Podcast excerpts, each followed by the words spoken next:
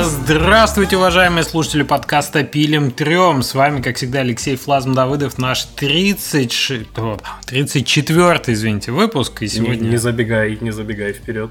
Да, сегодня... Я что-то 3 выпуска проспал.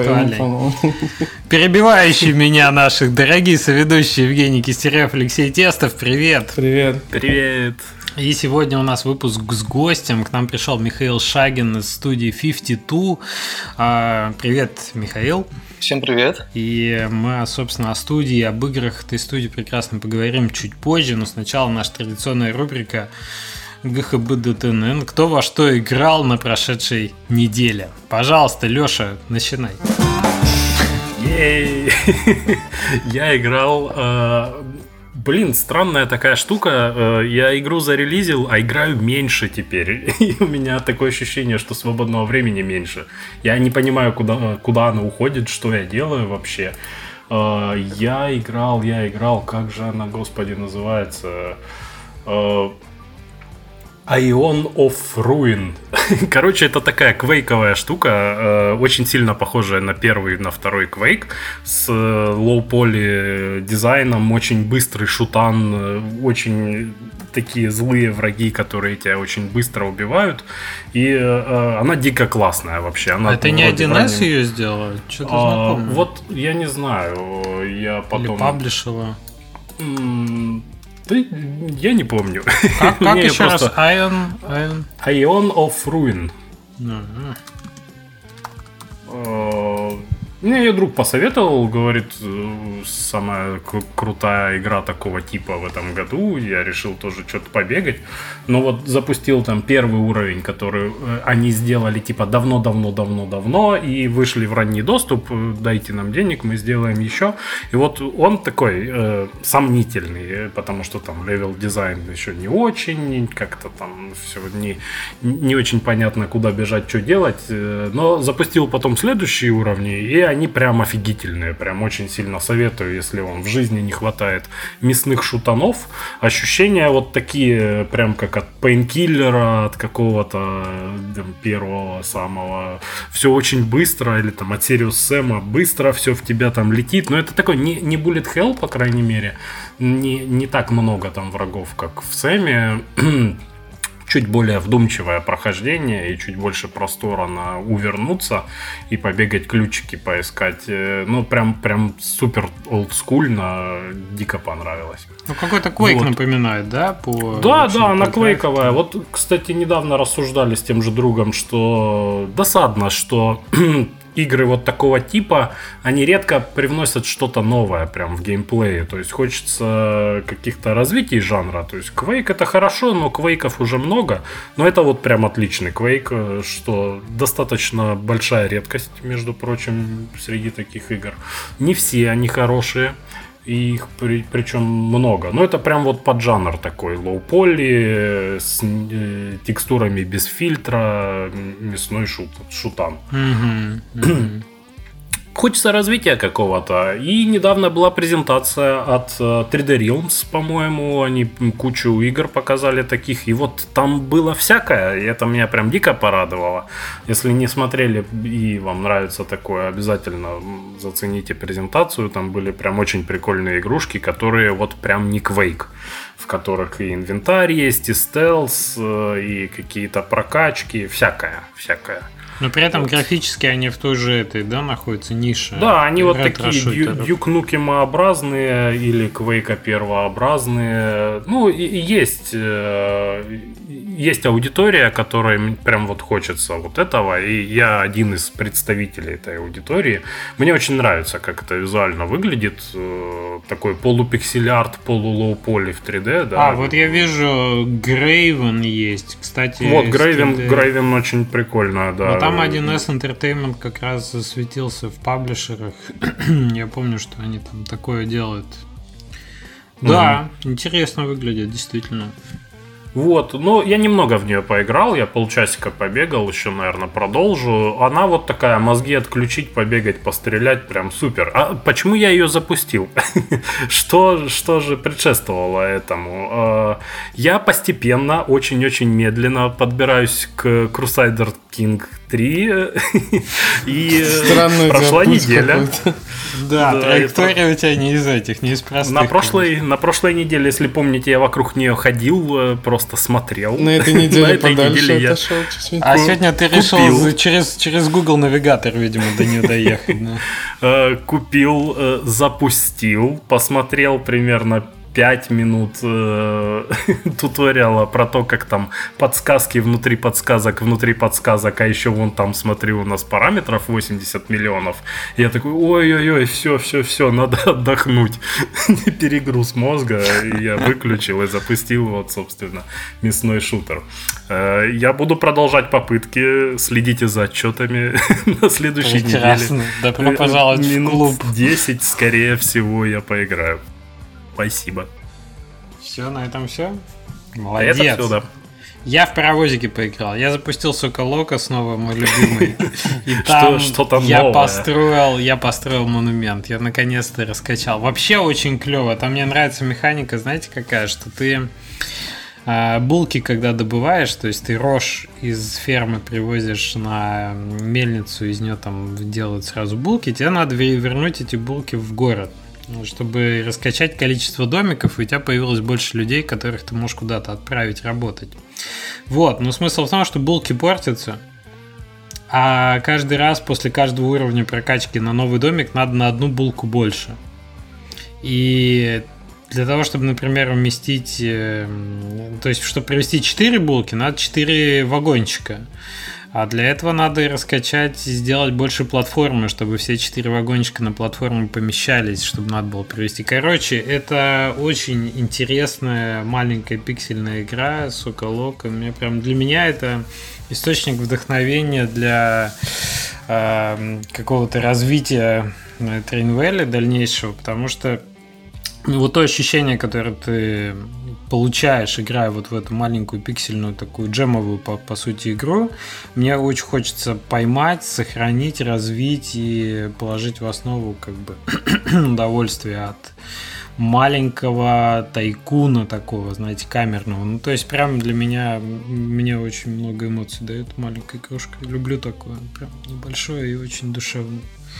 Они очень крутые игры делают. Это Шети Сокпоп, да, по-моему, да, называется, да, коллектив, который делает прям супер мелкие штуки, но очень залипательные. Да, есть на что это. Так что да, вот, а с этим, с Iron Harvest, у меня такое же отношение, как у тебя, видимо, с Crusader Kings 3. Я прошел там туториал, каждый раз, когда про него думаю, я открываю маленькие паровозики, потому что да, время уже 11, и явно я не хочу залипать до 2 ночи на что-то долгое. Вот, зато мы еще в настолки поиграли. Это самое страшное, да. На выходных мы поиграли в настолки, да, и... Это была сессия... Знаете, есть про замки. Ты замки короля чего-то там, не помню, Людвига, что ли, где ты их строишь по замку со своим соседом справа и слева. И это кооп ПВЕ такой геймплей получается, потому что смысл в том, что выигрывает тот, у кого самый маленький из 2 замков больше, чем у всех остальных, ну, условно говоря, или сумма этих 2 замков. Короче... А насколько игроков она?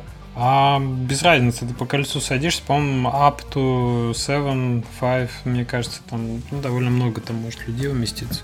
Очень интересный геймплей, играли не в первый раз, там надо комнатки такие строить, и у тебя замок такой растет, то есть на каждом ходу ты добавляешь туда одну комнату, либо одну кухню, либо подземелье, либо коридор, либо сад какой-нибудь, башню, и в итоге считаешь количество очков, как эти все комнаты друг друга раскачивают, будучи в соседстве. В общем, очень клевая игра, если ищете настолк на большую компанию и с небольшой сессией, типа до 5 часов, как там Марс или Касада, то вот, пожалуйста, такое есть. У меня все. Женя? Ну, у меня Да, я извиняюсь, что проспал прошлый выпуск, конечно.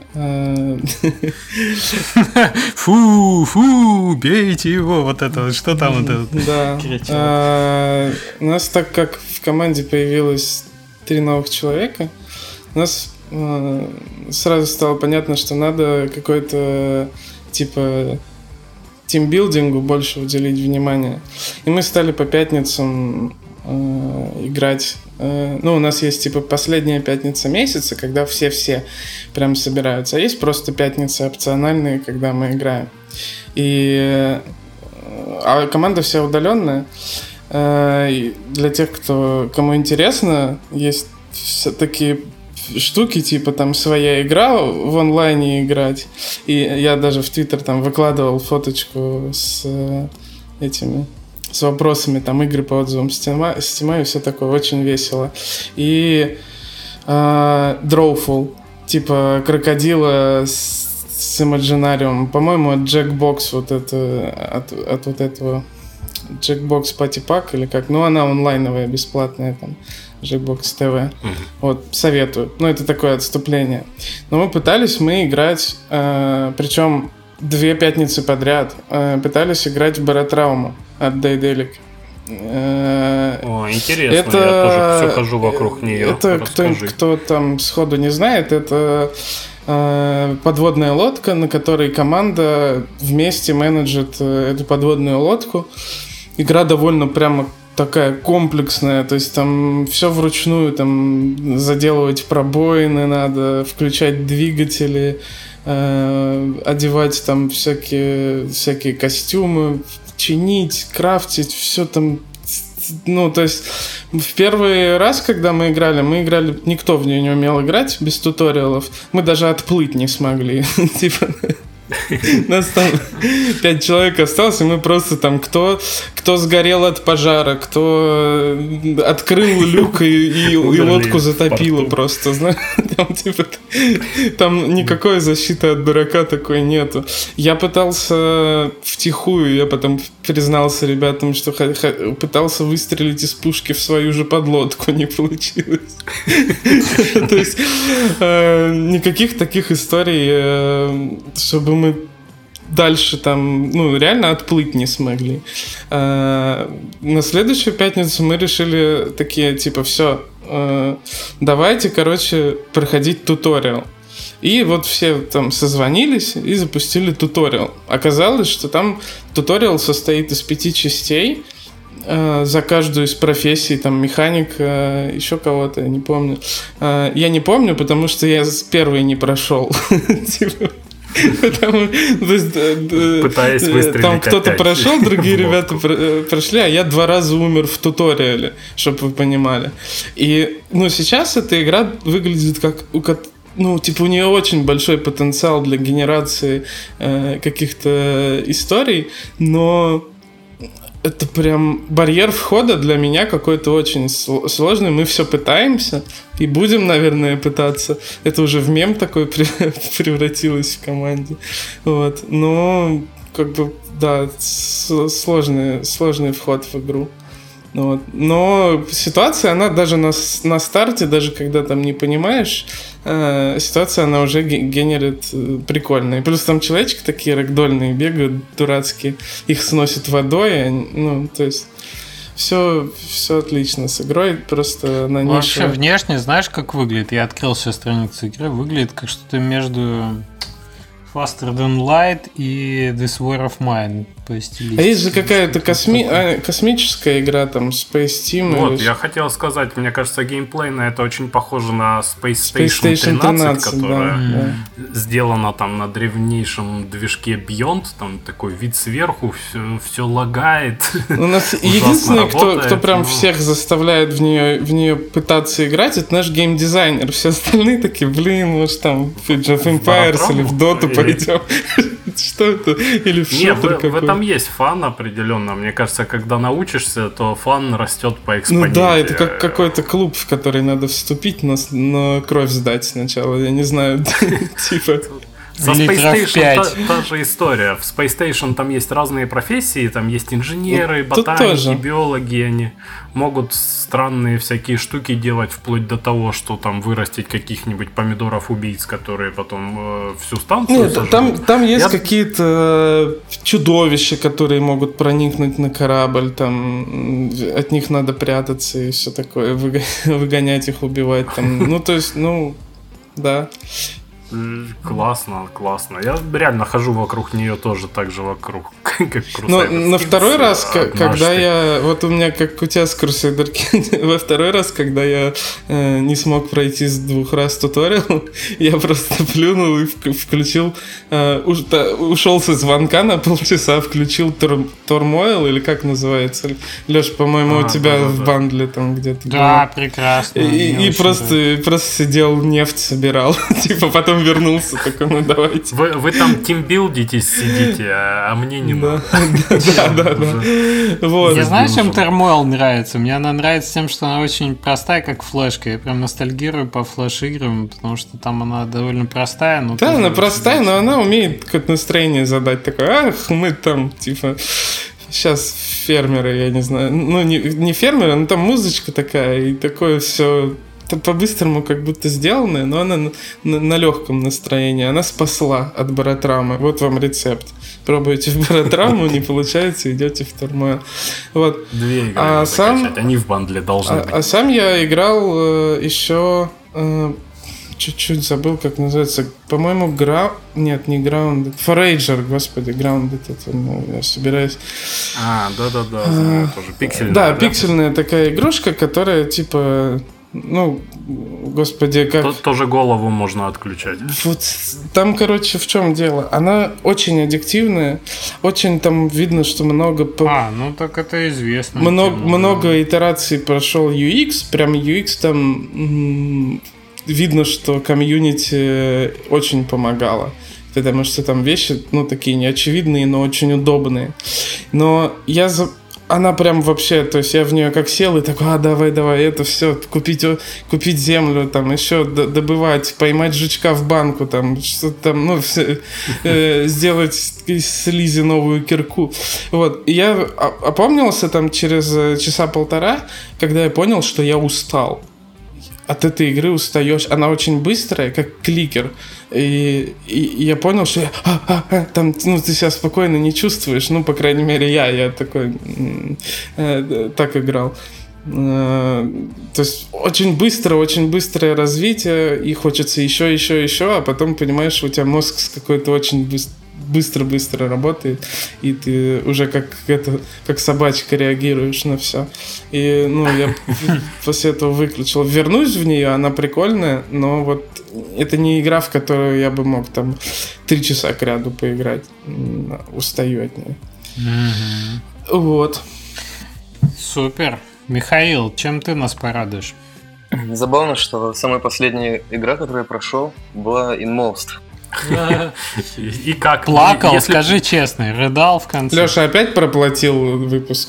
Если положительный фидбэк, да, то можно говорить. Если не понравилось, не говори. Нет, я прям вообще кайфанул. Очень крутая игра. Респект. Супер.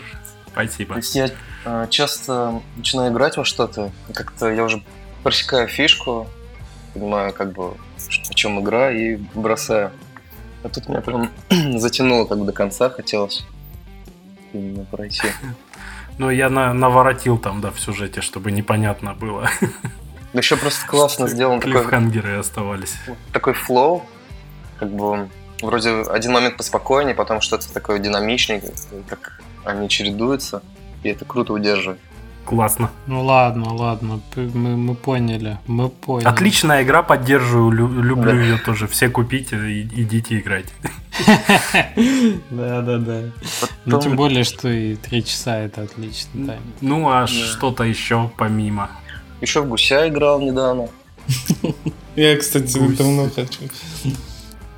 Гусь прекрасный, гусь тоже такой расслабляющий, да. Ненапряжный. Но он как-то не мотивирует только проходить, не знаю.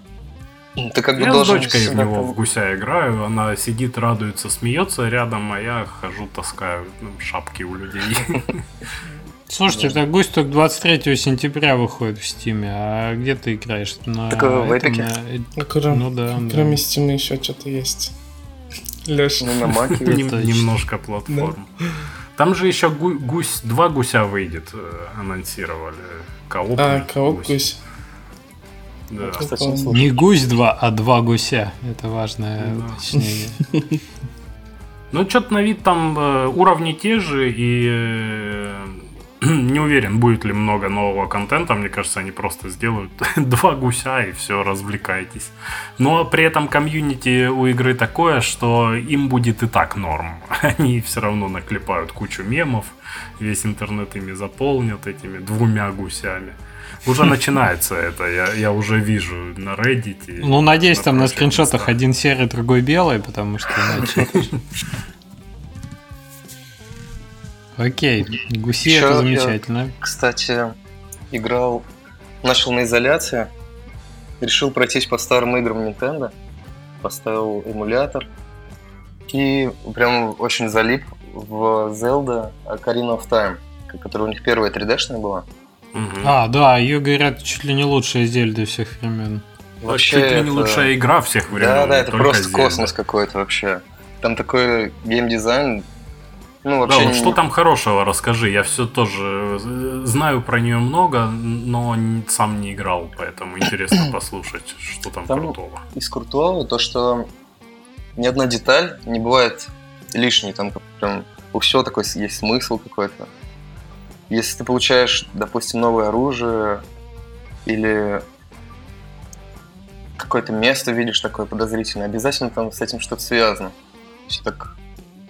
Классно, поэтому очень интересно исследовать, там все проходить, вот эти все дополнительные задания. Но мне, кстати, еще в Breath of the Wild нравился вот этот момент, что ты смотришь, если дерево стоит подозрительное на холме, то оно там не просто так стоит. И везде-везде это все прослеживается, вот в левел-дизайне такой момент, это прям приятно. Не то, что бывает, залезешь за водопад, а там стена, там нет секретика, а ты его ждал. Там нельзя в текстуры так проваливаешься, да. Да, делайте секретики за водопадами, не мучайте игроков. Да. Ну это как бы больше не РПГ, а экшен такая игра, на самом деле. Угу. Ну как бы Зельды вообще, мне кажется, что этот Link's Awakening тоже больше экшен. Но при этом там вот этот вот момент exploration, что тебе надо понять, куда дальше идти. Он такой сильно, сильно метроидванский какой-то. Да. Карту изучать там. Еще как-то вот.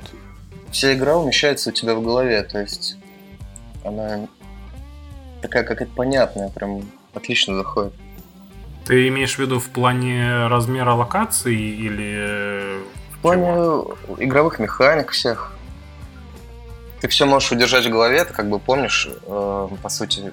Все удары, которые можешь нанести, там, возможности всяких оружий, где что находится.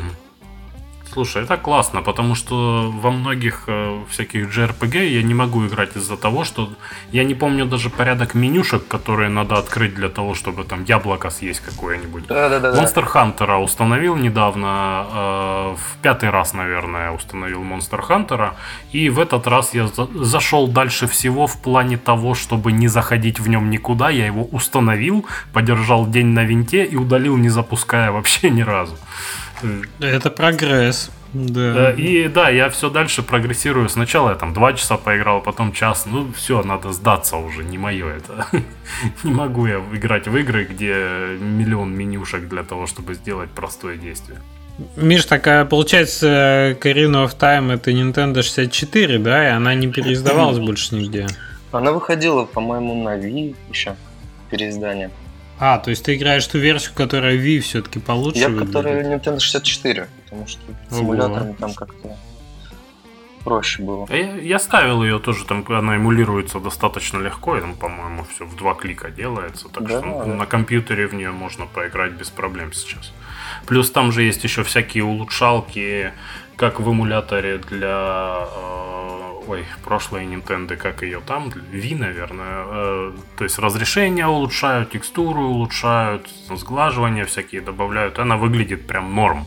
Ну, то есть видно, что она старенькая, но вот глаз не режет. Да, да. Угу.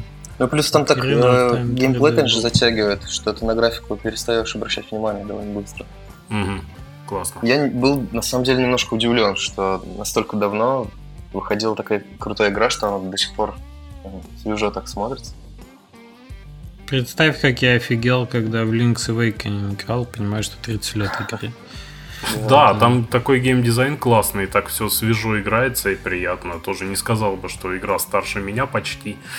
Ну, Михаил, ты неправильно играешь в игры от Nintendo. Ты же знаешь, да, какое правило, что надо дождаться, пока выйдет на Switch'е, заплатить 80 евро за нее и вот тогда в нее играть.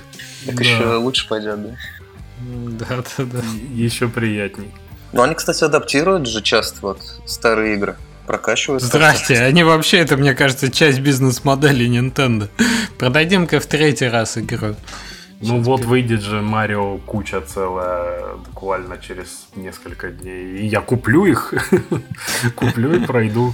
Или попытаюсь хотя бы. Ладно, хорошо, мы уже... Да, давайте, я уже хотел плавно вас к портативным играм перевести. Женя уже ушел в Turmoil играть. Почти, я трейлеры смотрел игры. На самом деле...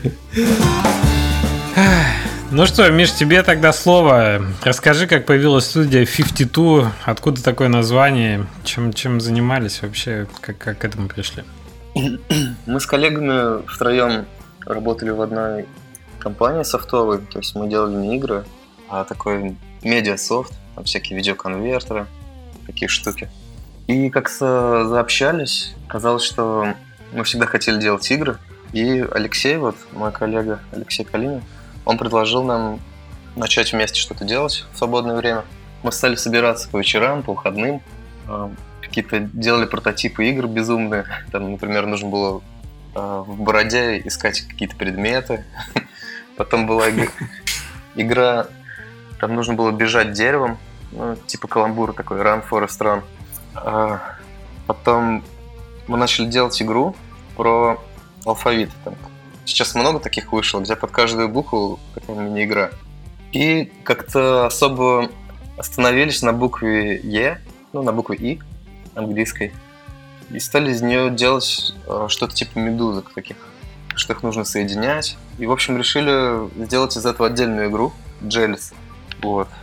Потом так получилось, что мы начали постить в Инстаграм, типа с хэштегом IndieGames, постить скриншоты, картиночки. И на нас вышли ребята из США. Они занимались продвижением. А это какой год был, извини? Это был, ну, где-то, наверное, 2013. Давно уже. Ага. Да, давненько. Да. Вот, они говорят, у вас классная игра, давайте мы вас будем продвигать. И мы тогда без особого опыта такие впечатлились, типа, вообще очень круто. Сейчас там покорим мир. Вот, решили... В общем, уйти с работы, сняли свой офис первый, такую маленькую комнаточку. Там начали делать игру уже активно, уже как бы целыми днями. И, в общем, начали думать, типа, уже о деталях, о музыке. Я тогда играл много в Hotline Miami, начал изучать, кто им делал саундтрек. И там такой есть... известный довольно-таки персонаж Эль Хуэрво его зовут. Он в основном делал музыку, еще рисовал обложки для игры, там что-то по графике делал. Он художник еще, помимо того, что музыкой занимается. Я ему написал, он говорит: да, ребят, у вас крутая игра, но у меня не такие веселые песни, наверное, не очень подойдет. Ну да, потому что сочетается не очень, я вот смотрю на видео Jellies. Да-да. С Hotline как-то... Ну окей, так, что дальше? Да, он сделал такую подборочку, выбрал самые такие веселые песни, назвал ее Happy Tunes. Мы послушали. Как-то они, не знаю, не очень были хэппи. Все равно убивать хочется, да, в подсознании. Да-да. Хочется погрустить немного, да. И мы им говорим: может быть, тогда саунд-дизайном займешься? Он говорит: я не занимаюсь, но у меня есть друг Оскар, тоже там из Швеции, из Гетеборга. У них вообще там такой комьюнити, они много делают и игр, и фильмов. Все там друг с другом постоянно сотрудничают. Вроде город небольшой, но, кстати, классная фишка такая. Еще у них есть фонд, нордический фонд, так называемый. Они поддерживают разработчиков игр, кинематограф, все подряд, в общем, чтобы, типа, нести их культуру в мир. И они часто выпускают всякие инди-игры. Некоторые вообще даже не верят, что они получили от государства финансирование. А, так, секунду перебью. Михаил, у тебя там что-то шуршит, трется, может быть, да. Микрофон. Сейчас обо что-то чуть-чуть поправь. Спасибо. Вот, я думал, это у меня в голове что-то уже. Такой, о, что-то зашуршало. Он наконец-то. Реально не рационализировал источник этого звука. Такой... Окей, извините. Да, в общем, мы связались с Оскаром, он сказал, что сделает нам сам дизайн, и он так подошел к процессу серьезно, он нанял актера, который у них в Швеции озвучивал кота Гарфилда. Он сделал нам голоса медузок такие забавные, и мы такие начали думать уже о музыке, что еще музыка нужна. Он тогда не мог заниматься музыкой, он там над другими играми работал, Оскар. И мы связались с российским музыкантом электронным, Муджусом. И, ну, как-то я так написал, не знаю, можно сказать. Не ожидал, что он ответит. И он согласился сделать нам музыку. Такой прикольный вообще саундтрек получился. Несколько треков. Вот, и потом игру мы как-то уже стали финализировать. Все подходило к выпуску. Начали отправлять ее в App Store, заливать билды. Наши вот эти партнеры, они, по сути, что сделали? Они питчили игру Apple там, в США, и в итоге мы получили фичеринг такой мощный прям. И на старте, и потом пошло. В общем... Они издатели или они как пиар-агентство? Они издатели, они типа пиар-агентство, да. То есть они не влияли на разработку. Больше. Они не выделяли на разработку именно денег? Не, что мы полностью такое? На свои делали. Они именно брали там небольшой процент такой и продвигали. В основном питчили игру в платформе. Еще они продвигали, когда был популярен, как же назывался, такой был сервис. Потом это в Инстаграме еще внедрили. Вылетело из головы уже. А, Vine, вот. Тогда был модный. Да, видосики маленькие, да? Да, Vine вот эти. Вот там блогеры играли в игру, типа, всякие прикольные такие видосы записывали. Там продвигались тоже. Потом прошло какое-то время, вроде все хорошо пошло. Мы вообще даже удивлены были, что так с первой игрой сразу заходит. И потом нам Apple пишет, что давайте Apple of the Week делать. Тогда была такая фишка, что платная игра, она на неделю делается бесплатной. И тебя там самый жирный баннер вешает в App Store, что вот Apple of the Week. И тогда вообще там... Мы получили, наверное, 3 миллиона оттуда установок за небольшой прям промежуток времени. Это прям вообще взрыв был. Но везде в социальных сетях писали, там фанаты пошли. Вообще жесть, в общем. Такой интересный был момент. Классно.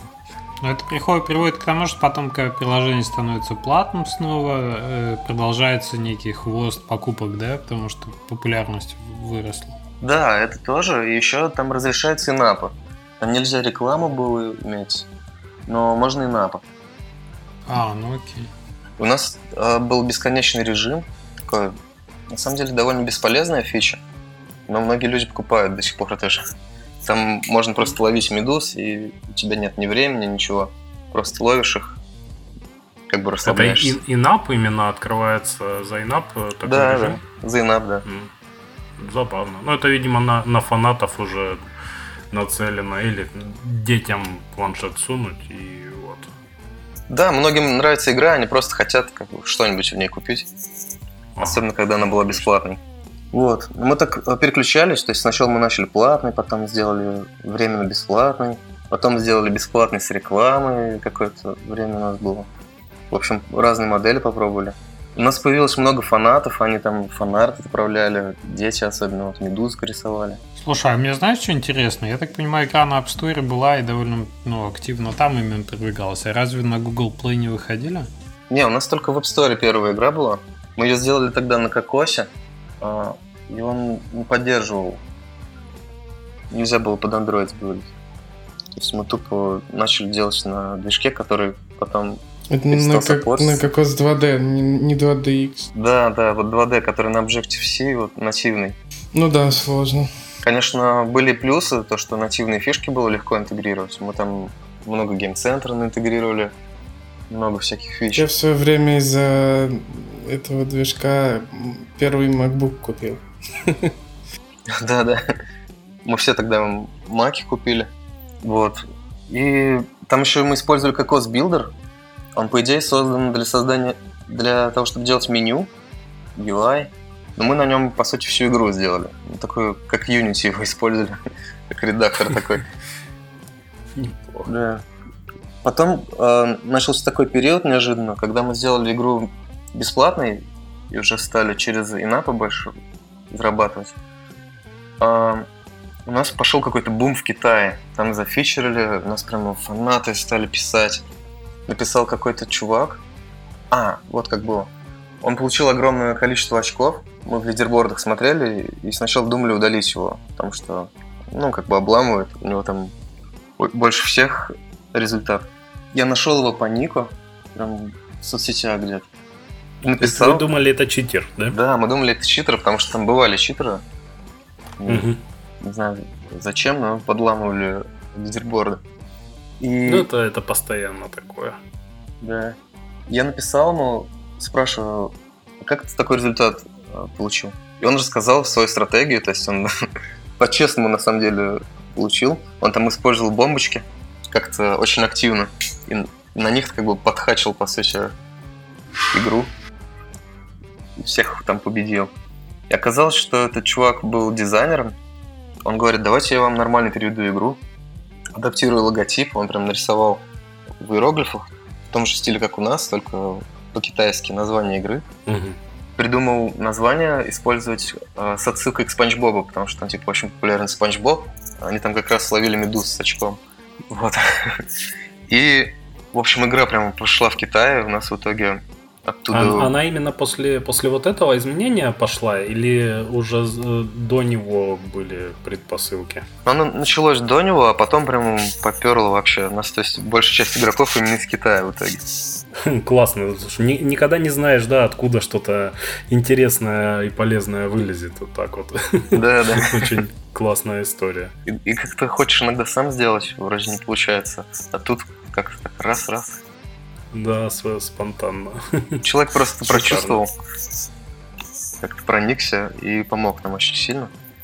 В итоге по постановкам у нас Китай на первом месте. По профиту США, Китай там на втором, по-моему. Это тоже нормально. Мы, конечно, так как это первая игра была, мы не очень понимали, как сделать фри-то-плей. Мы там наделали монетки, часики. Но все это на самом деле такая нерабочая система была, то есть абсолютно рандомная. Мы как-то взяли из каких-то игр что-то. Получилось, конечно, такой неработающий фри-то-плей. Угу. В принципе, это не страшно, потому что мы там поставили рекламу потом, и как-то нормально пошло. Вот. В итоге сейчас этой игре уже, получается, 6 лет. Мы ее сделали платной, чтобы не поддерживать там все эти SDK, не обновлять рекламу. И заморозили. Больше не выпускаем апдейты особо. Уже времени-то прошло. У тебя опять что-то там шуршит, извиняюсь. Лешины тараканы опять шуршат. Не-не-не, мои при мне. Вот они, на столе все играются в мячик, слушают подкасты. Да, в общем, потом мы постепенно начали думать о следующей игре, о Kenshō. И сначала была идея сделать такой геймплей, чтобы можно было играть одним пальцем. Ты держишь телефон в руке, так вертикально, и свайпаешь в разные стороны большим пальцем. Такая была фишка, мы начали с такого ограничения. В итоге придумали геймплей с плиточками. Наподобие того, что в 2048, там в Трис, такое получилось. Только у нас они по цвету, и там много всяких еще других геймплейных механик, всякие камни, телепорты, там фантомные камни, двигающиеся, разные, в общем, механики. Получился такой медитативный пазл, то есть он не совсем именно прям головоломка. Скорее, ты сидишь такой, кликаешь, свайпаешь, и слушаешь музыку, расслабляешься. Ну, дизайн отличный, все-таки у Kenshō. Слушай, она производит впечатление, ну, вот именно какой-то именно скандинавской такой стилистики. Это специально было сделано, осознанно? Или это влияние ваших друзей, там, вот, которые музыкой занимались? Вообще, с графикой там Алексей сильно, ну, много экспериментировал. У нас она выглядела очень по-разному.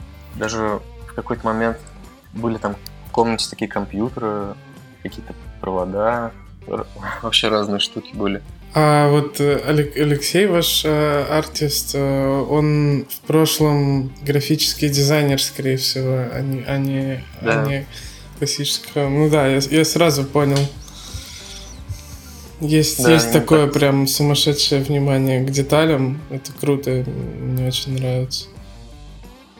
Да, у нас мы стараемся в этом направлении, чтобы все так было очень гладенько, продумано. Кстати, многие люди, когда мы игру возили на выставке, и она еще не вышла, они играли в нее, и такой мем появился. Перекрученный графон.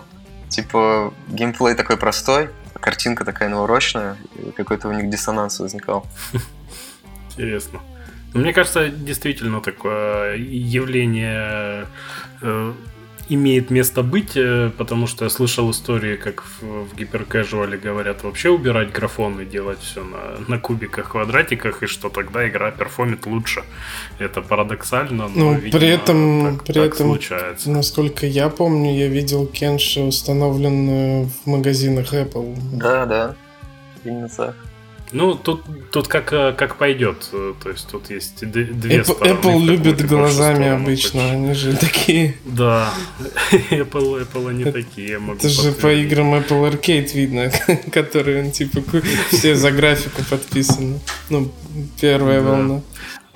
Хотел спросить насчет названия. Вот мне оно ничего не говорит. Оно означает что-то? Что это такое? Да, это из японского, из дзен-буддизма. Оно по-японски значит созерцать природу или как бы видеть суть. Вот так можно перевести. Прикольно, глубоко. А вот буковка вот эта вот отдельная, она везде и в сторе тоже так же с этой буковка с черточкой сверху. Да, она иногда приносит нам какие-то неудобства. Бывает, вот, мне вот это интересно, потому что Рёки, которая такой платформер вышел красивый недавно, и его хрен найдешь. А, который с двумя точечками? Да, вот эта буква «Э». Это боль вообще. На маке ее очень удобно писать, кстати. Ты держишь просто эту гласную какое-то время, и потом... Лёша, я не знаю, как на маке название нашего подкаста правильно написать. Ты, в смысле, букву «Ё» не знаешь, где написать, или что? Ну, камон, рядом с энтером буква «Ё» на маке. Спряталась. Все, я отвалился, я сижу, печатаю букву «Ё» теперь весь выпуск. Вообще, использование таких букв, да, это боль. То есть постоянно ссылки какие-то кривые генерятся. То у нас Kenshō, то Kenshō, потом идет огромное количество цифр каких-то непонятных. Мне кажется, надо, это использовать очень умеренно. И в дизайне, как бы, мне кажется, в логотипчике, а в названии... Ну, зачем? Слушай, этот твист какой-то дает. У вас во всех работах чувствуется вот именно большое внимание к... Что это необычно, что это интересно, что это с деталькой, с изюминкой. Это же значительно больше ты от этой черточки получил, мне кажется, плюсов, в том числе от Apple, чем минусов в поиске. Мне кажется, так. Не уверен. Мне кажется, это немного другое. Два человека восхитились и 20 не нашли. Да.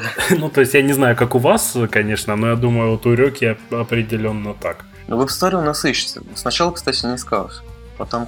Видимо, там алгоритмы понимают, что это про нас. Они из-за вас исправили алгоритмы.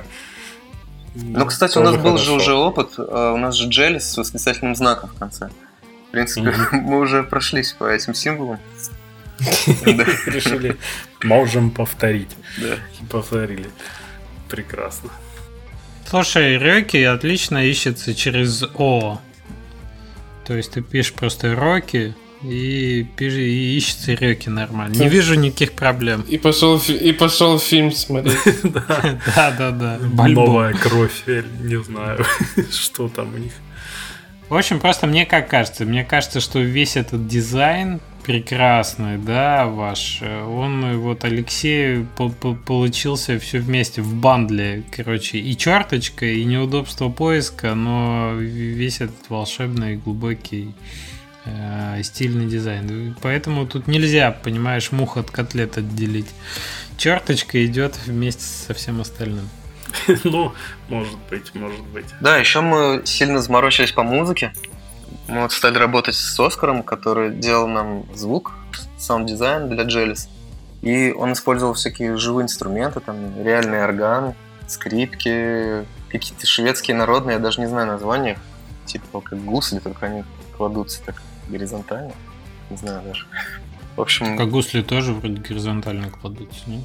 Не, знаешь, Рэдвейдер такой... это у Оскара есть, да? Извини, перебью. Да, у него такой ник есть. Да. Угу. Он музыкант, там в многих каких-то группах играет. А так в основном саунд-дизайнер по играм, по рекламе. Тоже из Гетеборга, из их этой тусы. Угу. Получилось вообще очень круто. Он как отдельный альбом выпустил. Там даже его издали на кассетах, по-моему. На виниле, может быть, даже, не помню. Получился интересный саундтрек, и когда нам пишут что-то про игру, обычно говорят, типа, у вас графика офигенная и саундтрек огонь. Такие в основном комментарии обычно. А как вам геймплей? У вас офигенная графика? Да, но геймплей как? А саундтрек просто закачаешь. Геймплей очень подходит к саундтреку. Да. А Kenshō у вас на Unity же уже игра? Да, мы сделали на Unity. Лучшее было решение. Ну, она даже на десктопе есть. Да, она даже есть на свитче. И на стиме. На стиме, да. Мы вот хотели кроссплатформенность, потому что первая игра у нас была только в App Store, мы такие решили, что вот эту мы сделаем везде прям. И такой геймплей вроде под любое управление подходит отлично. Здесь ты свайпаешь, там стрелочками двигаешь, там геймпадом, неважно. И... Мы сделали, мы весь UI адаптировали, чтобы он везде отлично работал. Все подготовили, что касается внутри самой игры. И начали с... По-моему, начали мы с Гугла. Там был такой конкурс Google Indie Games Contest. Кстати, очень прям советую его всем инди-разработчикам. Офигенный конкурс. По сути, там нужно просто, чтобы ты выложил игру в Google Play. Есть какие-то небольшие ограничения. Вроде команда должна быть небольшая, что-то такое. И отправляешь им, сабмитишь, он ежегодно проходит. Мы, естественно, участвовали в европейской части, а так он еще есть там в США, по-моему, в Латинской Америке, не знаю. Вот. Тогда Россия впервые появилась в списке стран. Это был 2018 год. И мы как бы в первой волне попали. В итоге нас выбрали и позвали в Лондон. Там Google оплачивал перелет, проживание. Там была вечеринка еще. И у них есть такой... Сложный путь попасть на вечеринку. Да. Кстати, вечеринка очень крутая была. Они прям классно организовали все. Там есть такая Saatchi Gallery в Лондоне. По сути, это галерея современного искусства, такая большая. И там выставлялись инди-разработчики из разных стран. Мы там шоукейсили игру, потом жюри голосовало, люди там голосовали, которые приходили. Там... То есть это не просто приехать потусить, это еще продолжалось, как бы ивент продолжался в Лондоне. Да, там всякие призы были, девайсы, поддержка, там реклама, фичеринг. Ну, в итоге там изначально отправлено было, не помню, сколько игр, по-моему, несколько сотен. Потом прошли в итоге 20 на сам ивент. И потом мы прошли там в топ-10, уже по результатам голосования внутри. Шикарно. Какие-то призы затащили. Самое главное, нас стали фичерить в Гугле. У нас какие-то продажи там пошли. Все начало как бы налаживаться на этой платформе. Мы там получили тоже Editor's Choice, как и в App Store. Такую бляшку, типа отметочку. И она еще дает, кстати, всякие преимущества. Например, когда ты делаешь скидку в Гугле, ну, временно, мы регулярно сейчас ее делаем. С $4 до бакса скидываем. Там, по-моему, на 8 дней, что ли, можно. вот, и раз в месяц. И так как ты в Editor's Choice, тебя сразу на главной странице фичерит, где-то там в подборке такой, там сразу подлетаешь. И, в общем, это дает, в принципе, стабильно новых игроков. Прикольно работает. Полезная штука. Да, пользуйтесь, если кто в Google Play платные игры выпускает. Это, правда, такое себе занятие, но есть такая фишка. Ну, а как по остальным платформам? Что пошло, что не пошло, можешь сказать? Да, мы выпустили в Steam, по сути, мы просто выложили игру, и там у нас глухо вообще. Не глухо, я только что купил. О, круто. Спасибо. Как вот этот мем с продажами Винрара. Я на самом деле купил не только для того, чтобы поддержать, мне потому что я подписан на ребят в Инстаграме, и я видел, как они относятся к GUI, и мне интересно, как, ну, как они его полишат. И мне интересно, как они его для PC адаптировали. Вот. Да. Промышленный шпионаж. Да? Нет, поддержка. Ну, конечно. Да. Еще прикол такой, что у нас в игре и вертикальный, и горизонтальный режим поддерживается на телефоне. И это, конечно, для UI создало кучу гемора. По сути, нужно было все два раза делать, по-разному располагать. Мы для Skyhill'а делали интерфейс с нуля 3 раза для первого. Для ПК, для мобилы, для консолей. Прям вообще с нами. А мы не делали, и нам про это пишут, но мне все равно. Говорят, вот голимый порт с мобила. Блин, мне кажется, что только при таком подходе она, ну, игра нормально ощущается на той платформе, куда выпускаешь. Потому что иначе это порт получается всегда. Знаешь, что самое обидное? То, что интерфейс сделали-то под ПК изначально. Он не мобильный. Вас, значит, 2 раза захейтили. Первый раз, когда интерфейс ПК оказался на мобилах, неудобно, фу, а потом на PC вышли, а это же мобильный неудобный интерфейс. Мобильная игра с ПК-интерфейс. И это вдвойне обидно, да. Ну, ничего, все хорошо. Расскажи про DevGamm, у вас куча наград оттуда, как вы, вот, что это случайно при этом оказалось? Вы не планировали туда поехать, это вышло неожиданно или как? Да, до этого мы вообще 1 раз были только на конференциях игровых. Мы ездили как-то на Casual Connect в 2015 году в Амстердаме. И после этого мы как-то засели в своей норе, делали вот 2-ю игру, вообще никуда не выезжали. Уже там, можно сказать, увлеклись очень сильно. И тут, после того, как мы внедрили рекламу аподильную Jellies, нам написали из Аподила и предложили выступить на DevGamm с небольшой лекцией. Ну, про рекламу, там, как интегрировать лучше, вот это все. Рассказать про себя. И мы подумали, да, съездим, почему бы и нет, и выступим. В итоге решили, что зачем ехать просто так, нужно 2-ю игру как-то довести, вот Kenshō, до нормального состояния, и ее засобмитить там на аворды, на шоу-кейс. Мы очень быстро все так отполишили, довели до нормального уровня, там несколько первых уровней сделали, музыку расставили, звуки, все так заполировали быстренько, отправили игру. В итоге нам приходит номинация там на кучу разных наград. Мы думаем, круто, вдохновились, доделали ее еще до того момента, как поехали. Записались там на все возможные активности, там еще была такая штука, iOS one-to-one review.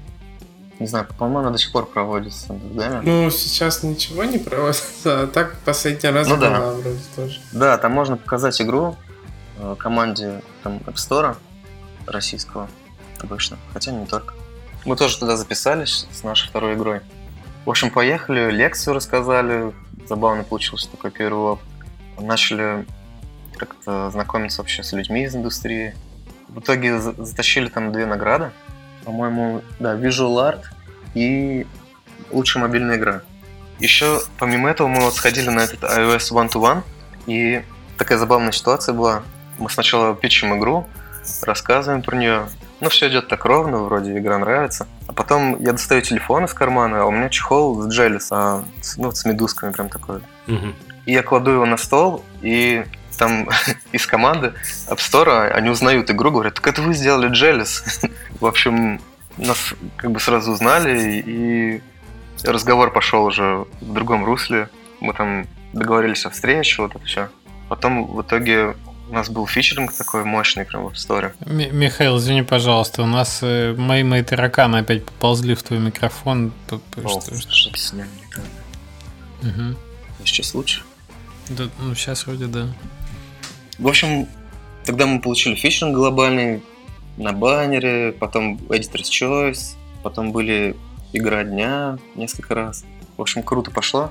В итоге у нас еще вот это ритейл-демо, про которое говорили, то есть то, что в App Store, ну, в Apple Store, в магазинах и в официальных реселлерах игра предустановлена, и, по сути, покупатели могут в нее поиграть, приходя в магазин. Такая фишка тоже была организована. Они отдельно прям договариваются с вами, да, что вот... Я просто думал, это там в магазине продавцы что-то ставят, что хотят. Это игры, которые хорошо показывают устройство. Ну, я зашел в магазин как-то Apple-овский, когда Inmost в аркейде вышел и поставил им Inmost. Вот да, не ты один такие диверсии предпринимал. Я помню, в Гамбурге, когда были, мы в App Store везде Трейнвелли поставили на телефонах. Тоже хорошо. Знаешь, это пиар лишним не бывает. Если фичер не идет к тебе, то ты идешь к фичеру. Да, люди же сбрасывают телефоны, когда покупают. Или чтобы на выставочных. Не, чтобы покупатели... Да, на тех, которые нашли там на столах. Так это надо ехать в Сиэтл и там во всех App Store'ах устанавливать. Мало ли кто из Valve зайдет. Кстати, в США тоже такая штука у нас была. Там тоже установлено в магазинах Kenshō. Нам присылали фоточки, по-моему, в Сан-Франциско. Забавно. Вот, но про кроссплатформенность, про остальные платформы мы еще выпустились на Switch'е с Jet Dogs студией. Они нам помогли, там DevKit дали. Это откуда студия? Ну, они были из Питера, сейчас из Финляндии. Я даже не слышал про таких. Они сами разрабатывают, и издатели тоже. Ну, мы договорились так, что нам это было очень просто. Нам дали DevKit, мы, по сути, просто сбилдили. Какая у вас самая сильная платформа, не считая App Store? Потому что App Store, понятно, с профильной. Не считая App Store. Если это можно считать платформой, то Китай у нас еще есть. То есть все вот этих магазины, мы там запартнерились с китайским издателем. Не знаю конкретно, чего они там добились, но если... с финансовой точки зрения смотреть, то это у нас на втором месте. Да. Вот Китай — это мелкие эти платформы, странная такая штука, они пишут все время, предлагают что-то, но у меня есть такое ощущение, что ты можешь с ними работать, если ты готов просто, там такая вот black box, да, черная коробка, в которую ты закидываешь игру, там что-то происходит, и иногда она в тебя выплевывает обратно деньги, иногда не выплевывает. Такой ли у вас опыт с этими сторами? Прямо в точку сказал, да, именно так.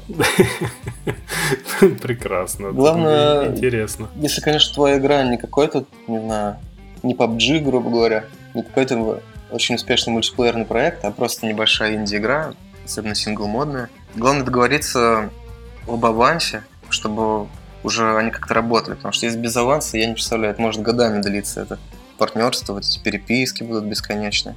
Там, а аванс как рассчитывать можно? Сколько? Ну, чтобы не умереть с голоду. Минимум гарантии, да, этого аванса? Чтобы это купило твое время, которое ты потратишь. Угу. А время все равно потратишь. Вот, кстати, да, насчет времени. И много там работы пришлось делать для этого. Они, наши издатели, классные ребята в этом плане. Они просто взяли проект Unity наш, и все. Мы как бы забыли об этом. Получили деньги, и все. Ага, окей, интересно. Раз в какое-то время, по идее, они должны будут выплачивать роялти. Не знаю, как там пойдет у них. Там сейчас эти лицензии нужно получать китайскому у власти, договариваться. Уже как-то сложно. Ну, то есть, если ты говоришь, что это успешная платформа, но они еще вам не платили роялти? Нет, они выплачивали аванс. Ага. Там как делается? Потом роялти... Ну, из роялти вычитается этот аванс. Ну, понятно. Но мы уже, по сути, окупили свою работу, там, что время на это потратили, да? Угу. Нормально. Окей, Google интересно. тоже неплохо себя чувствует. Switch нормально заработал, но, конечно, мы ожидали большего. Думали, там золотые горы будут и вообще. А вы когда выходили на Switch, кстати? Мне кажется, года полтора назад. Полтора. Ну, полтора там уже было это. Людно. Угу. Да. А сколько игра на свитче стоит? Так. По-моему, $10. Кстати, там классно скидка работала. Мы как-то участвовали в распродаже. Я вот замечаю то, что на свитче игры, которые на скидке, они часто вылазят в топ-продаж, даже если игры такие, ну, не очень сильные. Но, правда, это обычно бывает и когда скидка большая. Просто у них так магазин устроен, что сложно находить там что-то новое. А вот те, которые на скидке, у них отдельный раздел. В нем $15 найти новые игры. А вы на PC как-то занимались? По Steam? Или как вы вообще к пиару подходите? Я просто смотрю вас на сайте, там ссылка. Ну, хотя это человек нашел с рок-пейпера типа неизвестные тайтлы на стиме, которые типа прикольные, и там в том числе. Да. Kenshō. Ну, вообще, мы немножко избавились в этом плане. Нас все время платформа продвигала. Да. И мы как-то, в общем-то, решили, что так оно всегда и должно быть. Что так и хорошо, очень удобно, да. Не, хорошо, удобно. Ну, так и должно быть. Но не для всех это дают. Должно быть. Первая игра, вот Jellies, она вообще такой очень народной стала. Про нее писали там все просто самостоятельно, и сайты, и блогеры всякие. Помню, Вилсаком просто твитил про нас. Это тоже, кстати, в России помогло. Пошло после этого в России особую любовь к Jellies. По второй игре, по Kenshō, нам обычно пишут, предлагают сделать обзор, мы там отправляем ключи, они сами их пишут. Но я думаю, это особо не дает ничего сейчас. Игровая пресса как-то, не знаю. Нам лично не очень-то работает с нами. То есть, игра все-таки по ней чуть-чуть видно, что она для другой платформы была сделана, скорее всего. И чуть-чуть сложнее, я думаю, да. Надо заставить поиграть. Да.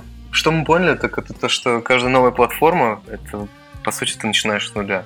Там свой путь у тебя будет. Наверное, какие-то очень успешные игры, им вообще все равно, платформа — это просто там устройство, с которого она запускается, да?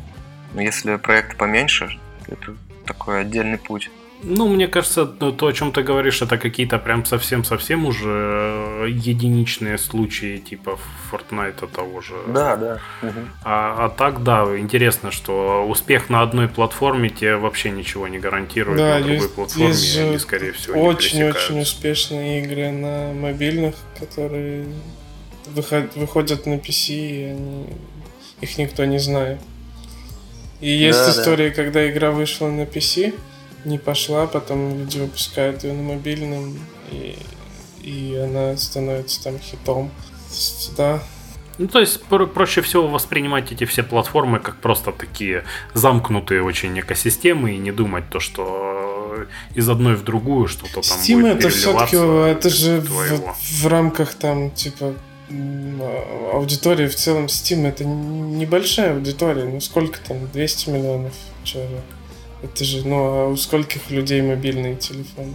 Это ниша, это в какой-то степени ниша, весь Steam, весь ПК-гейминг. Ну, это не в какой-то степени, а так и есть, потому что если сравнивать там с другими индустриями, даже там с музыкальной, это, наверное, вся аудитория Steam, это половина подписчиков какой-нибудь Кэти Перри. Кто такая Кэти Перри? Вот ты не из них, ты в Стиме.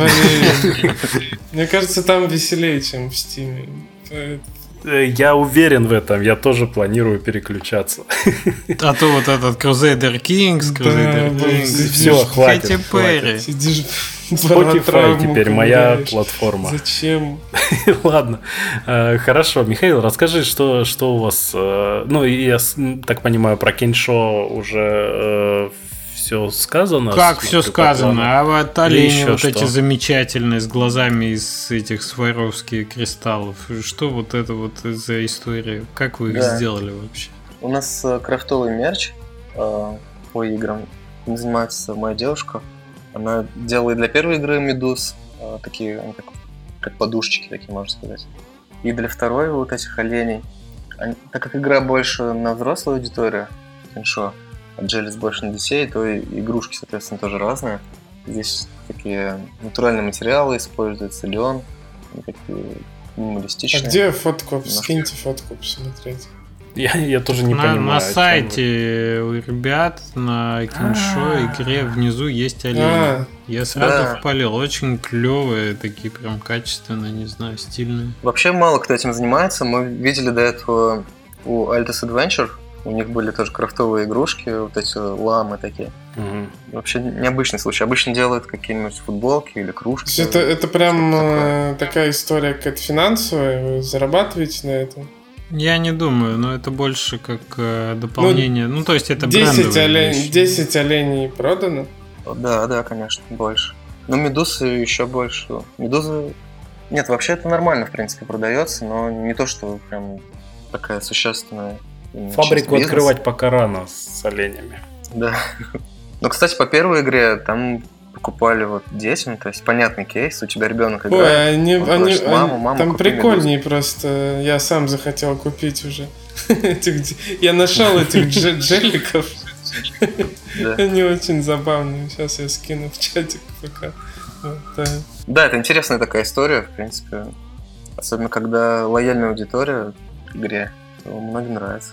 Не, конечно, это шикарно для комьюнити. Ну, это еще в целом прикольно. Здесь есть возможность какой-то в каких-то количествах, чтобы мерч был, это все-таки редкость для там небольших разработчиков. И чтобы у него какие-то покупатели есть. Клево, классно. Да, их заказывают тоже по всему миру. И в основном в США. Европу часто заказывают, в Китае даже. Необычно было отправить что-то, ну, не получить из Китая, а отправить в Китай. Нестандартный кейс. Потом получить оттуда 10 миллионов того же самого. Так же замотать там, не пойми как, там плюнуть. Как с Алиэкспресса приходит. Получить, отомстить прямо. Я смотрю, у тебя большой опыт с Алиэкспресса заказов. Я мемы видел. Плюнь в заказ любого рандомного китайца в ответ, да, вот так вот у тебя это... Жлики эти, ну, в смысле, медузки отличные, глазки прям мимими, а с двумя зубками красные, прям вообще моя любовь. О, вампирская, это лимитированная была серия изначально, под Хэллоуин, но потом она так пошла, и стали ее уже так делать. Почему у нас не офлайн подкаст? Тогда Михаил бы с подарками пришел, подарил бы нам джелик. Повод задуматься о смене формата. Михаил, хочешь, приходи к нам еще подкаст. Раз, ты очень интересный гость. Приезжай, смотри, тебе надо в Вильнюс поехать сначала. Договорились. Ну хорошо, теперь с Kenshō, наверное, точно все понятно. Ваша последняя игра новая, да, не последняя, так неправильно говорить, крайняя, будем так сказать, этими парашютистами. Самая новая, да, это Populus Run, расскажи про нее. Да, в этот раз, кстати, без каких-то особых символов названия, так что легко будет найти. В общем, мы закончили с Kenshō, прошло какое-то время, мы там со всеми этими платформами наигрались, попортировали и решили сделать следующую игру. Мы такие закрылись в комнате, ну, в нашем офисе, сели за стол. У нас такой классный стол, кстати, большой, овальный, за ним в покер очень удобно играть. Сели, закрылись и начали просто набрасывать вообще рандомные идеи, какую игру делать. То есть мы не смотрим как-то на какие-то тренды, я не знаю, не думаем, что надо вот это делать или надо вот это делать. Просто набрасываем любые вообще идеи, которые кажутся какими-то оригинальными и вызывают интерес. И в итоге мы пришли к тому, что классно было бы сделать такой раннер, где ты бежишь толпой людей сразу. Типа не одним чуваком, а толпой. И желательно это все в 3D, с физикой, чтобы это были безумные какие-то огромные объекты, чтобы все там врезались, падали, вот это все. В итоге мы придумали сделать такую игру, начали с прототипа, там, ну, быстро сделали на капсулах, типа едет толпа капсул по какому-то примитивному уровню, ты подбираешь новых капсул, и вы добегаете до финиша. В общем, поиграли, реально оказалось клево. прикольная механика, то, что ты подцепляешь их, потом они вырезаются, ты их теряешь, потом подцепляешь новых. Ты такое все время балансируешь, стараешься побольше иметь этих капсул, чтобы выжить и добежать до конца. Вот, потом мы подумали, надо ехать опять на DevGamm. Опыт у нас хороший. Там как раз прошел год, кстати, с предыдущего. Это тоже был московский, в мае. И мы решили сделать прототип, но на ворды, конечно, не подавать, потому что мало времени. Просто пошоукейсить, посмотреть, как люди играют. В итоге мы за месяц сделали очень быстро прототип, он, кстати, выглядел довольно неплохо. И распечатали там огромный плакат и поехали на DevGamm смотреть, как вообще людям будет заходить. То есть для нас это такой другой уже был немножко путь разработки. Мы начали так поразумней все вести, как-то потестить пораньше, прототип сделать. Вот. И в итоге игра понравилась людям. Многие спрашивали, почему вы так долго еще будете делать, выпускаете скорее там. Ну, как всегда говорят, что тут осталось, да. Мы приехали такие вдохновленные, начали все дорабатывать, делать новое. И потом вдруг просто мелькнула такая идея. Случайно совершенно получилось. Просто почему бы не сделать мультиплеер? Кстати, нам часто говорили тогда на DevGamm, что классно было бы, если бы каждый человек управлял бы отдельно, мы бы бежали бы и толкались. Что-то мне это напоминает, да? У вас было этого когнитивного диссонанса после Fall Guys выхода? Все-таки графически, по гамме очень напоминает. Когда вышел Fall Guys, мы вообще, конечно, не знали об этой игре. И когда он вышел, нам все начали скидывать, а мы как раз в тот момент начали делать мультиплеер. И мы подумали, офигеть, это совпадение, конечно. Да, у нас и графика вот в первой главе, по крайней мере, цветовая гамма очень похожа. Но там все-таки мы начали делать такой мультиплеерный раннер, где ты бежишь за одного чувака, других можно там толкать, можно прыгать, брать всякие бонусы. Прикольно очень получилось. Мы прям много на это времени потратили. Наверное, полгода мы делали мультиплеер. Так вот переключились, просто другую игру, по сути, решили делать. Ну да, потому что это другая игра и есть. Да, так и есть. По сути, кроме персонажей, графики, музыки, там ничего особо общего нет. Мы там начали уже другую делать монетизацию, там типа Battle Pass придумали свой. Слушай, но при этом Populus Run, я его постоянно натыкаюсь там то в Твиттере на скриншоты, то еще где-то. Вы его как-то продвигали заранее в процессе разработки? Потому что мне вот он визуально прям очень знаком. Да, мы много постим. Особенно Алексей вот долгое время, сейчас небольшую паузу взял на эту тему, но он про Houdini постит постоянно. Мы используем Houdini в разработке, чтобы делать ассеты, там, уровни, персонажей. Это так довольно необычно, особенно для небольших студий, использовать такой инструмент. Ну да. И это очень много репостит. Алексей там в Твиттере набрал много подписчиков быстро на эту тему. Потому что реально круто. У нас можно делать такие объемы вообще. У нас такие уровни, что сложно представить, что игру втроем мы делали. Там реально просто дофига всего. Там очень уже много контента сейчас.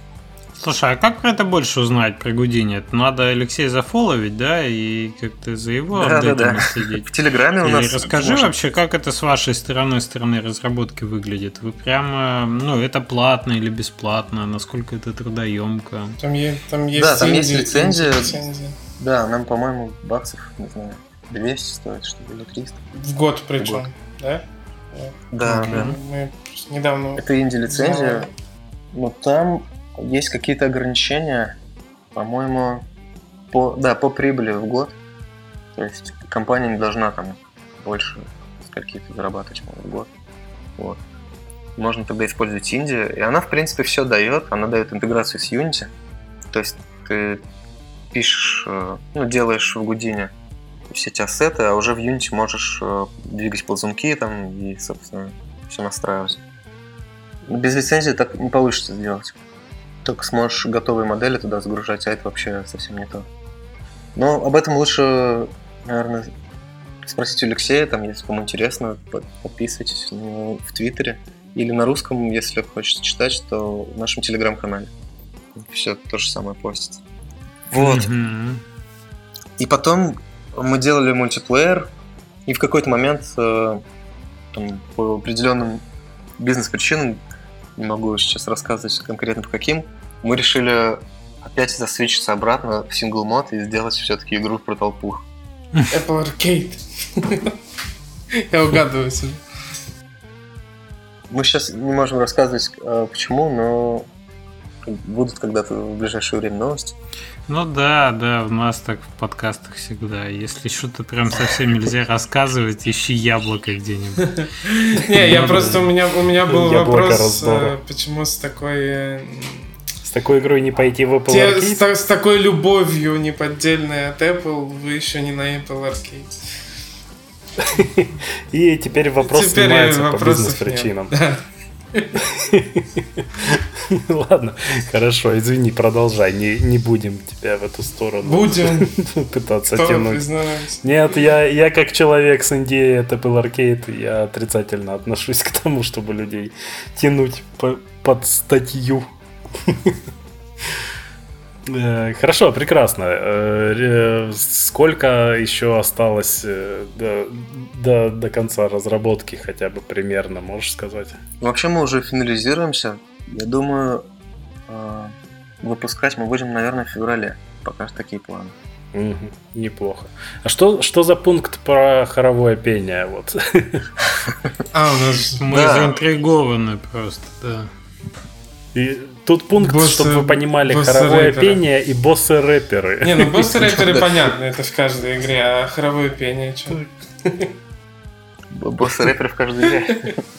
Если тебе кого-то хочется убивать, это еще не значит, что он рэпер, как и наоборот. Да? Ну тогда я понял. Я думал, все. В общем, мы по музыке стали сотрудничать опять с Оскаром. У нас такое уже долгосрочное, я думаю, будем продолжать по следующим играм. Нашли общий язык. И он начал делать музыку. Сначала, как всегда, что-то такое более 8-битное. Не очень подходило игре. Потом он подключил опять живые инструменты. В этот раз более классические.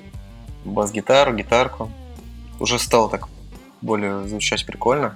Грув такой пошел. Подходило игре. А потом появилась идея, что вот они бегут, их много. Почему бы им не петь, в общем-то?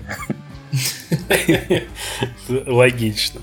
Да. Ну, слушай, ну это классно. Мне сразу этот Credence of Hyrule вспоминается, где музычка играет на фоне, а когда ты к торговцу подходишь, то еще включается его вокал, партия. Это прям шикарно выглядит.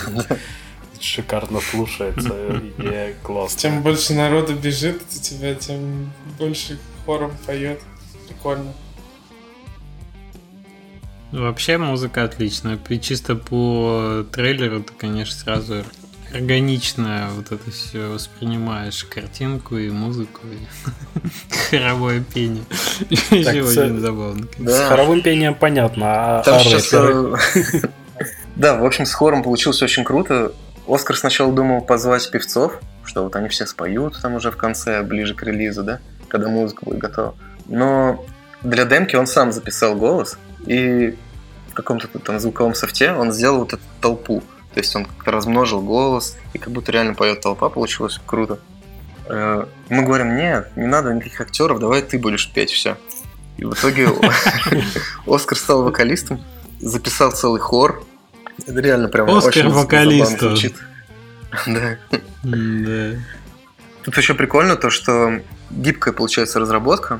Мы по звуку всегда начинаем очень на ранней стадии, не то что в конце, там, вот, давайте прикрепим звуки теперь ко всем этим ивентам, да. Мы именно начинаем экспериментировать с самого начала, поэтому получается так прикольно с музыкой. Она как-то более натуральная, более естественная, и даже становится частью геймплея, по сути. Как вот получилось с боссами.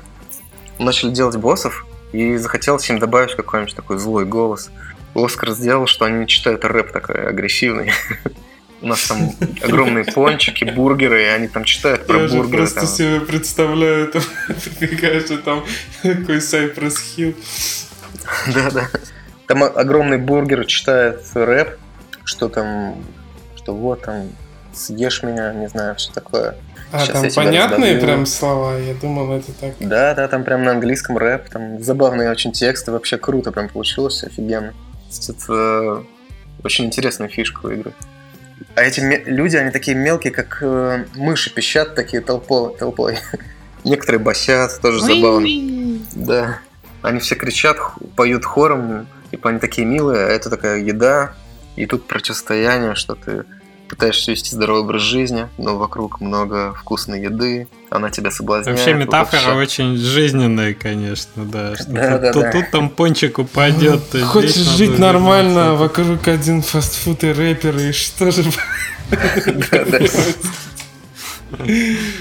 Бежишь по жизни, теряешь друзей, приобретаешь, вот это все. Да? Классно. Еще в какой-то момент мы перешли на F-MOD. Кстати, всем прям очень рекомендую звуковой движок. Он и для Unity, и для Unreal. О, мы сейчас работаем с F-MOD. Офигенно. Сейчас все в этом подкасте работают с F-MOD, да. Тогда не буду рассказывать. Не, расскажи, не все слушатели ведь о нем знают. Ну хорош. Нам в один момент работать сегодня надо. В один момент написал Оскар, что давайте попробуем F-MOD. Они изменили прайсинг не так давно. У них теперь движок бесплатен, если у тебя бюджет игры меньше $500 тысяч. Мы решили, что давай попробуем, почему нет?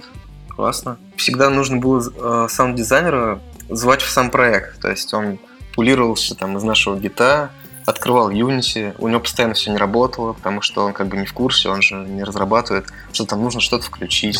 У него лапки, да. Да. Так как у меня тоже лапки, поэтому мне знакомо. Ну, это самое прикольное, что дает контроля больше саунд-дизайнеру. Да. Это идеальное вообще решение. Если вы не пробовали, слушайте, обязательно попробуйте. Очень круто. Обязательно попробуйте сказать саунд-дизайнеру «делай все сам». Да. Вот это, забирай проект, все, нафиг. Ну, на самом деле, да, это отлично работает. По крайней мере, в наших случаях это да. В случае нашего саунд-дизайнера. Пришлось все равно разобраться тоже в F-моде, чтобы это нормально интегрировать, использовать всякие фишки. Например, вот, кстати, интересно на мобильных, как F-мод работает. Я не задумывался. Он не тяжеловесный для мобильных? Не, все идеально. Оказывается, они там с 90-х годов, по-моему, делают этот F-мод. Это вообще супер древняя штука. У них довольно все круто сделано, документация хорошая. Я про F-мод узнал независимо. У меня давно валялась книжка «Саунд-дизайн игр». Я просто ее, короче, я ее никогда не открывал даже, она была. И я ее просто открыл и листал, и в конце там, типа, какие программы. Я не помню, какого года, но это лет 5 назад она у меня появилась. И там программы, и такой F-MOD. И я такой, так, стоп, есть какие-то специальные программы для саунд-дизайнеров, для игр. И только потом понял, что есть. Оказалось, все уже используются, все к этому по-разному пришли, но сейчас все пользуются. Можно прекрасно сделать интерактивное аудио, что оно как-то влияло, чтобы твой геймплей влиял на звук, то есть у тебя там какая-то начинается суспенс какой-то, да, ты кидаешь там, проставляешь параметры, музыка на это реагирует, куда-то переходит, где-то затихает, там другой миксер включается, все вот эти гладкие переходы, можно все сделать, вообще огромное количество всяких фич. Это очень круто. Это, конечно, другой уровень совершенно. Это вообще другой уровень. То, что сейчас это бесплатно для небольших проектов, это очень круто. Ну, причем до 500 тысяч это такие уже приличные прям проекты. Нормально, да. Хорошее решение, кстати, с их стороны. Там как раз фишка в аудио. Кстати, некоторые разработчики, Celeste, например, они делали стримы и, по-моему, даже F-модовские проекты выкладывали, чтобы посмотреть, как у них все там устроено. Очень интересно, даже полезно. Вообще сложно, сложно переоценить, да, значимость хорошего звука, так как он идет в обход прямого, в отличие от графики, да, который ты сразу понимаешь. Но звук точно влияет, и он как будто бы сбоку такой затекает в тебя, но при этом очень сильно влияет на ощущение качества и глубины игры, и целостности, всего остального. Так что F-MOD, да, не брезгуйте, ребят. Абсолютно так. У нас, кстати, вот рэперы, эти боссы, они открывают рот под музыку. В F-MOD мы там отделили отдельно дорожки голосовые, и тупо по громкости, по реальной громкости он открывает рот, и это вообще меняет абсолютно экспириенс. Вроде идет песня, а у тебя реально как будто читает рэп этот персонаж. Липсинг получился такой. Да, этого достаточно, не обязательно именно там лицевая анимация. Просто он шевелит ртом, уже вообще выносит мозг. Абсолютно другой уровень. Шикарно, шикарно.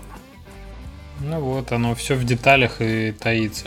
Последний пункт плана твоего называется дата выхода. Что ты нам можешь сказать про дату выхода своей игры? Скорее всего, это будет февраль 21-го, уже довольно скоро. У нас, в принципе, сделаны уже все уровни для релиза. Но сейчас мы все полируем. Там Оскар доделывает музыку, звук. Мы там улучшаем всякие мелочи. UI надо доработать. Переводы сделать. В общем, такая уже работа идет.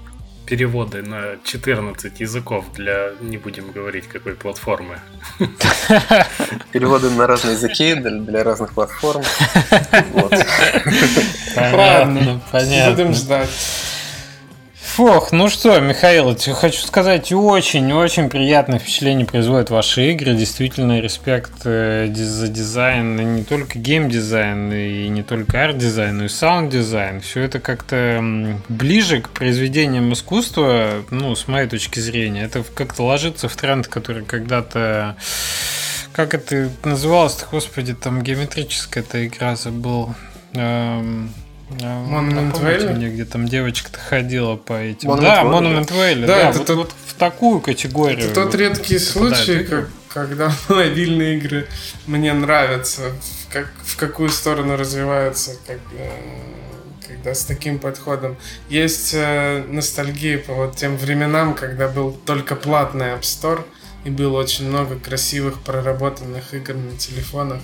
Да. Без... Которые были уникальными, да, явно сделанными не для того, чтобы заработать побольше бабла, потому что люди любят делать игры. Все, та эпоха. Да. Вот. Согласен. Спасибо. Мы именно как раз к таким студиям и стремимся. И это чувствуется. Я бы хотел еще один момент отметить, который прозвучал неоднократно сегодня, что когда не боишься... как бы общаться с людьми, приглашать их в проекты и устраивать какие-то коллаборации, я имею в виду вашу прекрасную историю взаимоотношения с китайцем, да, и китайским рынком, и сложившиеся взаимоотношения с Оскаром, вашим саунд-дизайнером и композитором. Получаются отличные штуки. Вот если как бы постоянно, ну, как-то вот, да мы сами, да мы все сделаем сами. А вот тут как раз хороший пример открытого такого подхода, да, и что вы не боитесь пробовать, не боитесь общаться, не боитесь рассказывать о своих проектах другим людям, и это дает прекрасные результаты. Вот, мне кажется, тоже стоит как совет вынести и этому уделять внимание при разработке. Молодцы. Да, это очень круто, когда люди из разных стран, с разными культурами вместе что-то делают, получается очень необычно. Ну, супер. Мы тогда желаем тебе удачи с последним проектом. Господи, да что ж такое?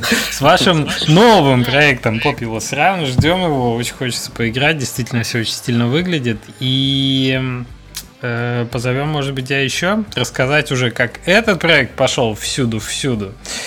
Вот, а все ваши студии, в том числе людям, которые шьют прекрасные кружки у вас мягкие, мы желаем большой удачи, терпения и удачного релиза. Спасибо. Ты подожди, далеко еще не уходи, ведь мы еще не закончили, Леша, мы ведь вангуем иногда еще. Ты как-то прощаешься с людьми, они потом такие, ну все, типа, ты сиди, молчи, все, с тобой закончили. Да, друзья, если вы думали уже выключать наушники, не спешите. Включите их назад, почувствуйте сердцем. Да, наша популярная рубрика «Вангуем». Михаила тоже приглашаем в ней поучаствовать. Значит, на прошлой неделе у нас была игра, вот когда не было кое-кого, была игра... Михаила не было. Я хочу обратить внимание на то, что пока мы пишемся, Женя запостил фотографию в чатик, чтобы показать, что он пришел. Да, наверное. Типа пруф проснулся. В общем, As Far As The Eye была у нас на прошлой неделе, и хочу сказать, что игра пошла отлично. На текущий момент ЦЦУ у нее 1500 человек, что почти в 2 раза больше, чем я рассчитывал. То есть это прямо сейчас, это не максимально? Ну, прямо сейчас, да. Вот. Ну, в смысле, погоди, а максимально какой? Я что-то ошибся? А максимально так... 20... Нет, подожди. Это фолловера. All-time peak 1532 человека. Давай, да, дальше. Вот, это прошлое, ты путаешь с предыдущей. Точно, с крафтопией. Да. В общем, 1532 человека. И я давал всего лишь 850. Но наши предыдущие гости, между прочим, угадали, можно сказать, не в бровь, а в глаз, да, если я ничего не путаю. Сейчас посмотрим. Так, у нас Виталий давал 400, а вот Дмитрий давал-то 1500 ЦЦУ. Дмитрий, мы тебя поздравляем, ты оказался ближе. Леша давал 700, тоже немножко мимо.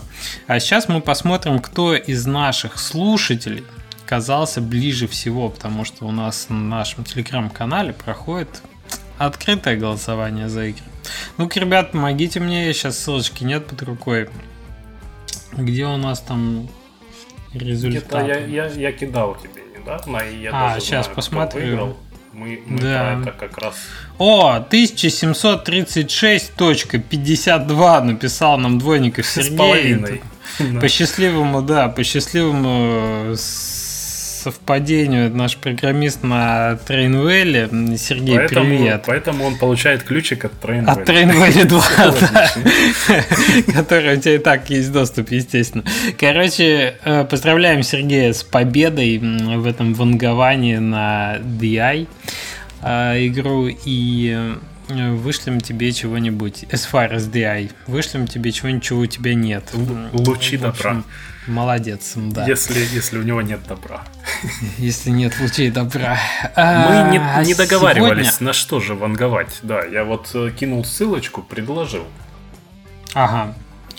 Лёш предлагает ванговать сегодня на игру, которая называется Atomicrops. Что мы знаем про игру Atomicrops? Она уже вышла в Epic Store. Вышла в Epic Store?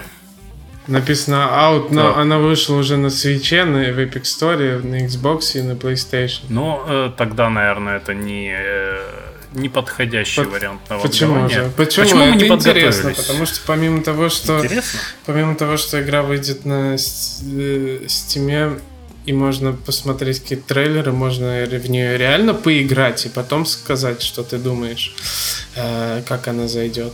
Почему нет? Да, почему? Мне тоже кажется, что подходит. Она выходит только через 2 дня, 17 сентября. Мы видим, как бы...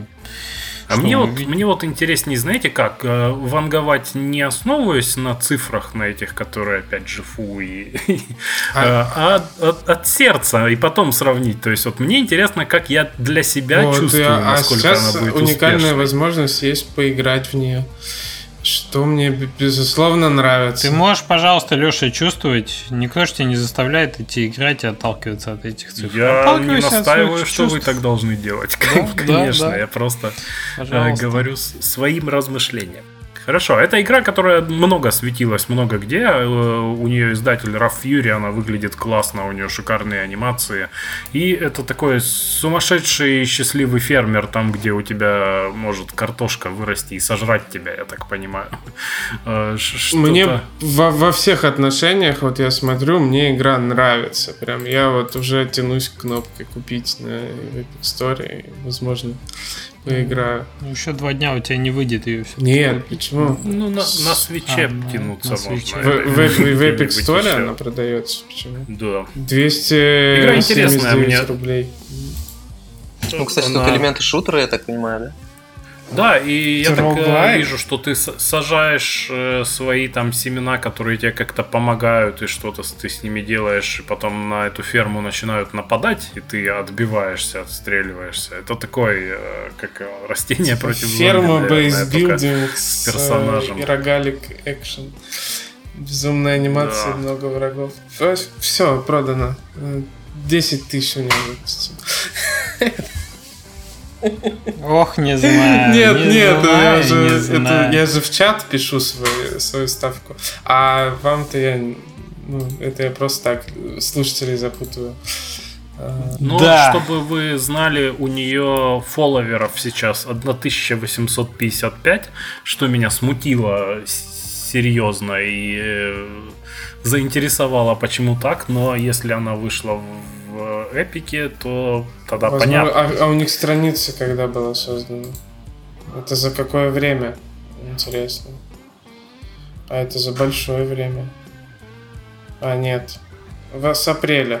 Ну, ладно. Ну, прилично. С апреля как бы это маловато. Ну, при этом она не то чтобы заходит на Твиче. Что, кстати, странно. Да, то есть... она вышла 28 мая. Она вышла в Epic Store. И сейчас... ну, то есть я не вижу, чтобы у них на Твиче вообще что-то было. Хотя у них издатель вроде и все такое. Вот. Выглядит странно ситуация, прямо скажу. Мне прям как интересно. Человек, который делал странные дурацкие чудовища в пиксель-арте, безумие, я, наверное, понимаю, что не каждый это любит. Я это люблю. Я сразу, да, я фрикёсом делал, я понимаю. Но... я только хотел сказать, что, наверное, ты тебя поэтому и, да, так сказать, да, и аффилирован на это, что похоже, да, чем-то на стилистику. Да. В общем, друзья, мы все пишем наши прогнозы теперь в чат, объявим их на следующей неделе, делаем сегодня же анонс в телеграм-канал наш, собираем ваши прогнозы, и опять победитель получит от нас какой-нибудь ключик на что-нибудь. Между прочим, может быть, раз у нас в гостях Михаил есть, Михаил согласится какой-нибудь выделить приз победителю вангования. Может быть, одну из твоих игр можно в Стиме получить, например, Kenshō. Она... да, ключ на любую платформу, что у нас есть. iOS, Switch, Android, Steam на усмотрение. Супер, очень стильного оленя вручим победителю, который угадает Atomicrops правильнее всех, ближе всех к ЦЦУ, который будет по факту. Так что... Ключик на очень стильного оленя. Ключик на очень стильного оленя. Да, внимание, не путать со стразами Сваровски. Михаил, спасибо тебе большое за этот выпуск. Отлично пообщались и отличные игры у вас. Очень доставляет. И желаем вам только успехов, чтобы еще большими проектами вы нас порадовали в будущем, в ближайшем и не только. В общем, спасибо, что пришел. Всяческих тебе удач. Спасибо. Да, всем тоже успех. Было круто. Спасибо. Подписывайтесь на нас везде, приходите в наш телеграм-канал, пишите нам отзывы, нам действительно приятно, когда вы это делаете, и вы нас сильно поддерживаете таким образом. Фолловьте нас в Твиттере. Надо послать еще одну штуку в будущее. Я в 18-м выпуске сказал, что им написать, и пришли, написали. И люди пришли и написали. Спасибо вам за то, что вы пишете, что вы нас любите. Мы вас тоже любим. Леша очень хочет, чтобы вы его поддержали на ДТФ, он выкладывает там все подкасты, а вы не лайкаете. Он нам приходится его 10 минут перед началом записи успокаивать еще, что вы одумаетесь. Сходите, там прожмите лайки на ДТФ. Он будет доволен. Да, и ваши лайки и отзывы помогают Жене не просыпать подкасты, поэтому да, ребята, это очень важно. На Ютубе в этом выпуске пролетит олень со стразами Сваровски. Все рубрики сразу, да? Должно что-то пролететь на Ютубе эксклюзивно. Не забывайте про нашу форму для вопросов. Через там сколько у нас? 6 выпусков у нас будет специальный выпуск с ответами на вопросы. Мы их до сих пор собираем. Чем больше, тем лучше. Задавайте. Супер. Все? Пора закончили. Все, у нас кончились рубрики. Или мы введем новые какие-то? Подарки ведущим еще полчасика. Нам нужна рубрика «Подарки ведущим». Рубрика «Стихотворение». Женя залезает на табуретку и начинает читать чего-нибудь. Все, расходимся, друзья. Счастливо. Пока-пока.